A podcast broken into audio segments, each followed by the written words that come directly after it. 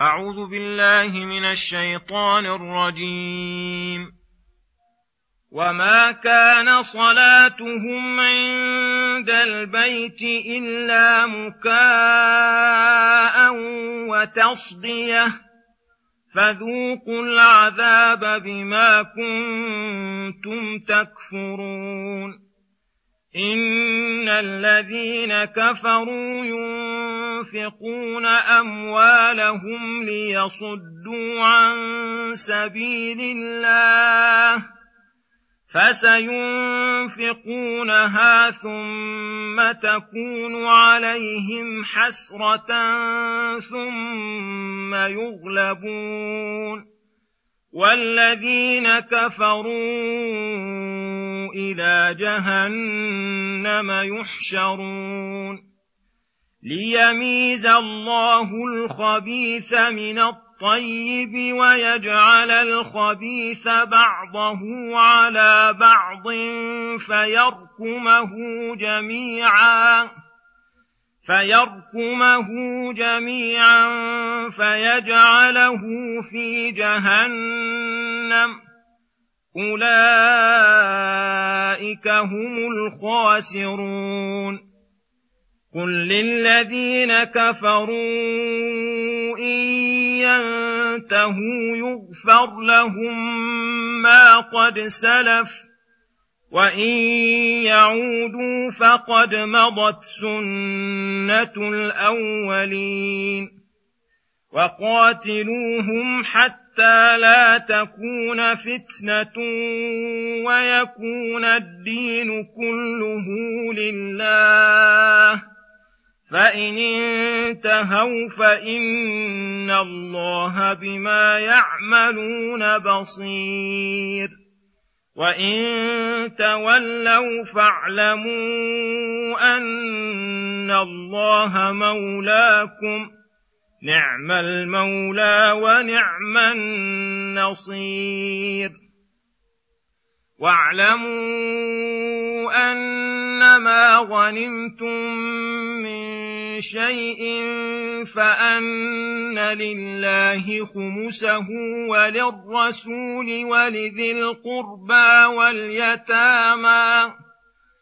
ولذي القربى واليتامى والمساكين وابن السبيل إن كنتم آمنتم بالله إن كنتم آمنتم بالله وما أنزلنا على عبدنا يوم الفرقان يوم التقى الجمعان والله على كل شيء قدير إذ أنتم بالعدوة الدنيا وهم بالعدوة القصوى والركب أسفل منكم ولو تواعدتم لاختلفتم في الميعاد ولكن ليقضي الله أمرا كان مفعولا ليهلك من هلك عن بينه ويحيى من حي عن بينه وان الله لسميع عليم بسم الله الرحمن الرحيم. السلام عليكم ورحمة الله وبركاته. يقول الله سبحانه وما كان صلاتهم عند البيت إلا مكاء وتصدية فذوقوا العذاب بما كنتم تكفرون. يعني أن الله سبحانه وتعالى إنما جعل بيته الحرام ليقام فيه دينه وتخلص له فيه العبادة. فالمؤمنون هم الذين قاموا بهذا الأمر. وأما هؤلاء المشركون الذين يصدون عنه فما كان صلاتهم فيه التي هي أكبر أنواع العبادات إلا مكاء وتصدية أي صفيرا وتصفيقا. فعل الجهلة الأغبياء الذين ليس في قلوبهم تعظيم لربهم ولا معرفة بحقوقه ولا احترام لأفضل البقاع وأشرفها. إذا كانت هذه صلاتهم فيه فكيف ببقية العبادات؟ فبأي شيء كانوا أولى بهذا البيت من المؤمنين؟ الذين هم في صلاتهم خاشعون والذين هم عن اللغو معرضون إلى آخر ما وصفهم الله به من الصفات الحميدة والأفعال السديدة. لا جرم أورثهم الله بيته الحرام ومكنهم منه فقال بعدما مكن لهم منه يا أيها الذين آمنوا إنما المشركون نجس فلا يقربوا المسجد الحرام بعد عامهم هذا. فقال هنا فذوقوا العذاب بما كنتم تكفرون. ثم يقول سبحانه إن الذين كفروا ينفقون أموالهم ليصدوا عن سبيل الله فسينفقونها ثم تكون عليهم حسرة ثم يغلبون. والذين كفروا إلى جهنم يحشرون ليميز الله الخبيث من الطيب ويجعل الخبيث بعضه على بعض فيركمه في فيركمه جميعا فيجعله في جهنم أولئك هم الخاسرون.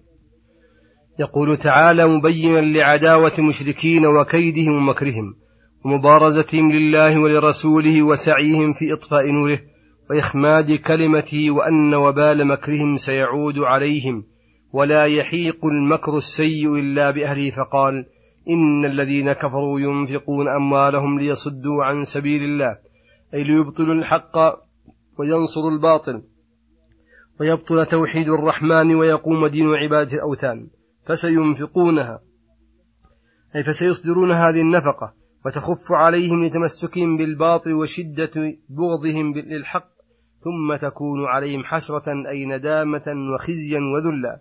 ثم يغلبون تذهب أموالهم وما أملوا ويعذبون في الآخرة أشد العذاب. ولهذا قال والذين كفروا إلى جهنم يحشرون أي يجمعون إليها ليذوقوا عذابها وذلك لأنها دار الخبث والخبثاء. والله تعالى يريد أن يميز الخبيث من الطيب ويجعل كل واحد على حدة وفي دار تخصه فيجعل الخبيث بعضه على بعض من الأعمال والأموال والأشخاص. فيركمه جميعا فيجعله في جهنم. أولئك هم الخاسرون.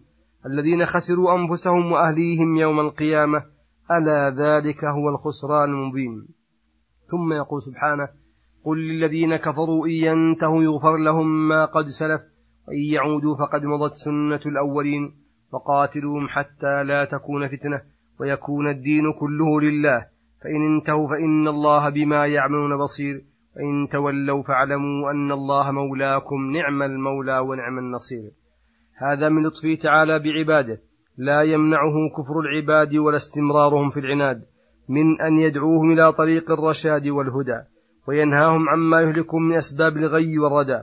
فقال قل للذين كفروا إن ينتهوا عن كفرهم وذلك بإسلام الله وحده لا شريك له يغفر لهم ما قد سلف منهم من الجرائم وإن يعودوا إلى كفرهم وعنادهم فقد مضت سنة الأولين لإهلاك الأمم المكذبة فلينتظروا ما حل بالمعاندين فسوف يأتيهم أنباء ما كانوا به يستهزئون.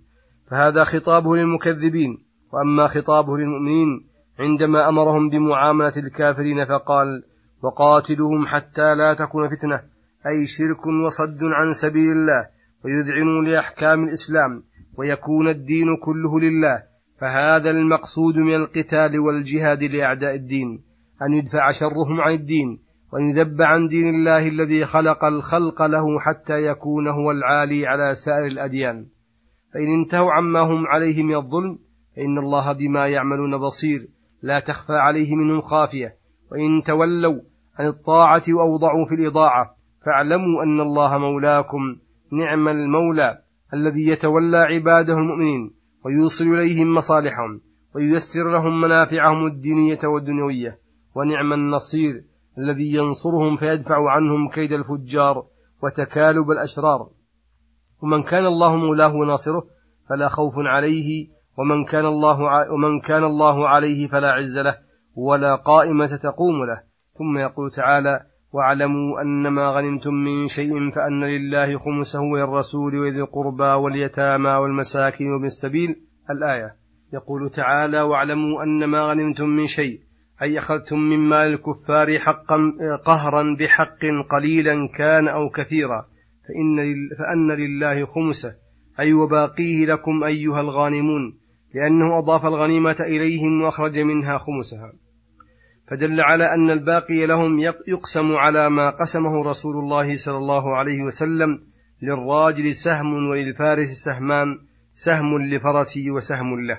وأما هذا الخمس فيقسم خمسة أسهم سهم لله ولرسوله. يصرف في مصالح المسلمين العامة من غير تعيين لمصلحة لأن الله جعله له ولرسوله والله ورسوله غنيان عنه فعلم أنه لعباد الله. إذا لم يعين الله له مصرفا دل على أن مصرفه للمصالح العامة. الخمس الثاني ذي القربى وهم قرابة النبي صلى الله عليه وسلم من بني هاشم وبني مطلب وأضافه الله إلى القرابة دليلا على أن العلة فيه مجرد القرابة فيستوي فيه غنيهم وفقيرهم ذكرهم وأنثاهم. والخمس الثالث لليتامى وهم الذين فقدت آباؤهم وهم صغار جعل الله لهم خمس الخمس رحمة بهم. حيث كانوا عاجزين عن القيام بمصالحهم وقد فقد من يقوم بمصالحهم. والخمس الرابع للمساكين أي المحتاجين الفقراء من صغار وكبار ذكور وإناث. والخمس الخامس لابن السبيل وهو الغريب المنقطع به في غير بلده.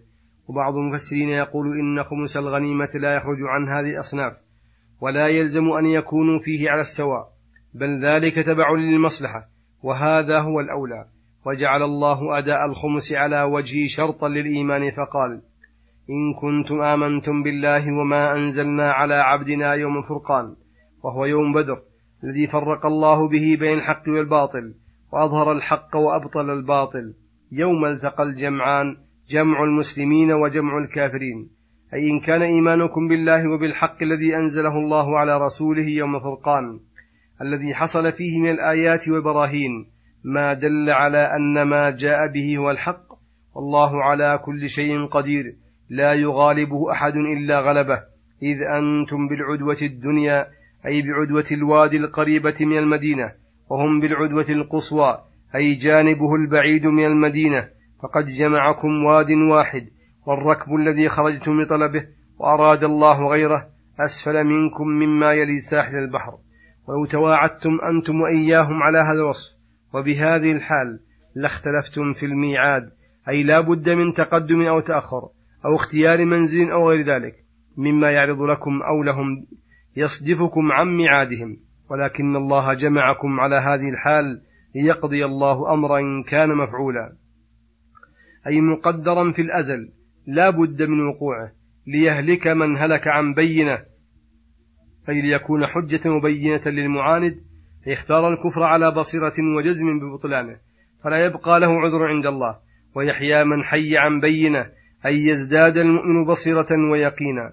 بما أرى الله الطائفتين من أدلة الحق وبراهينه. ما هو تذكرة لأولي الألباب؟ وإن الله لسميع يس وإن الله لسميع سميع لجميع الأصوات باختلاف اللغات على تفنن الحاجات. عليم بالظواهر والضمائر والسرائر والغيب والشهادة. وصلى الله وسلم على نبينا محمد وعلى آله وصحبه أجمعين. إلى الحلقة القادمة غدا إن شاء الله. والسلام عليكم ورحمة الله وبركاته.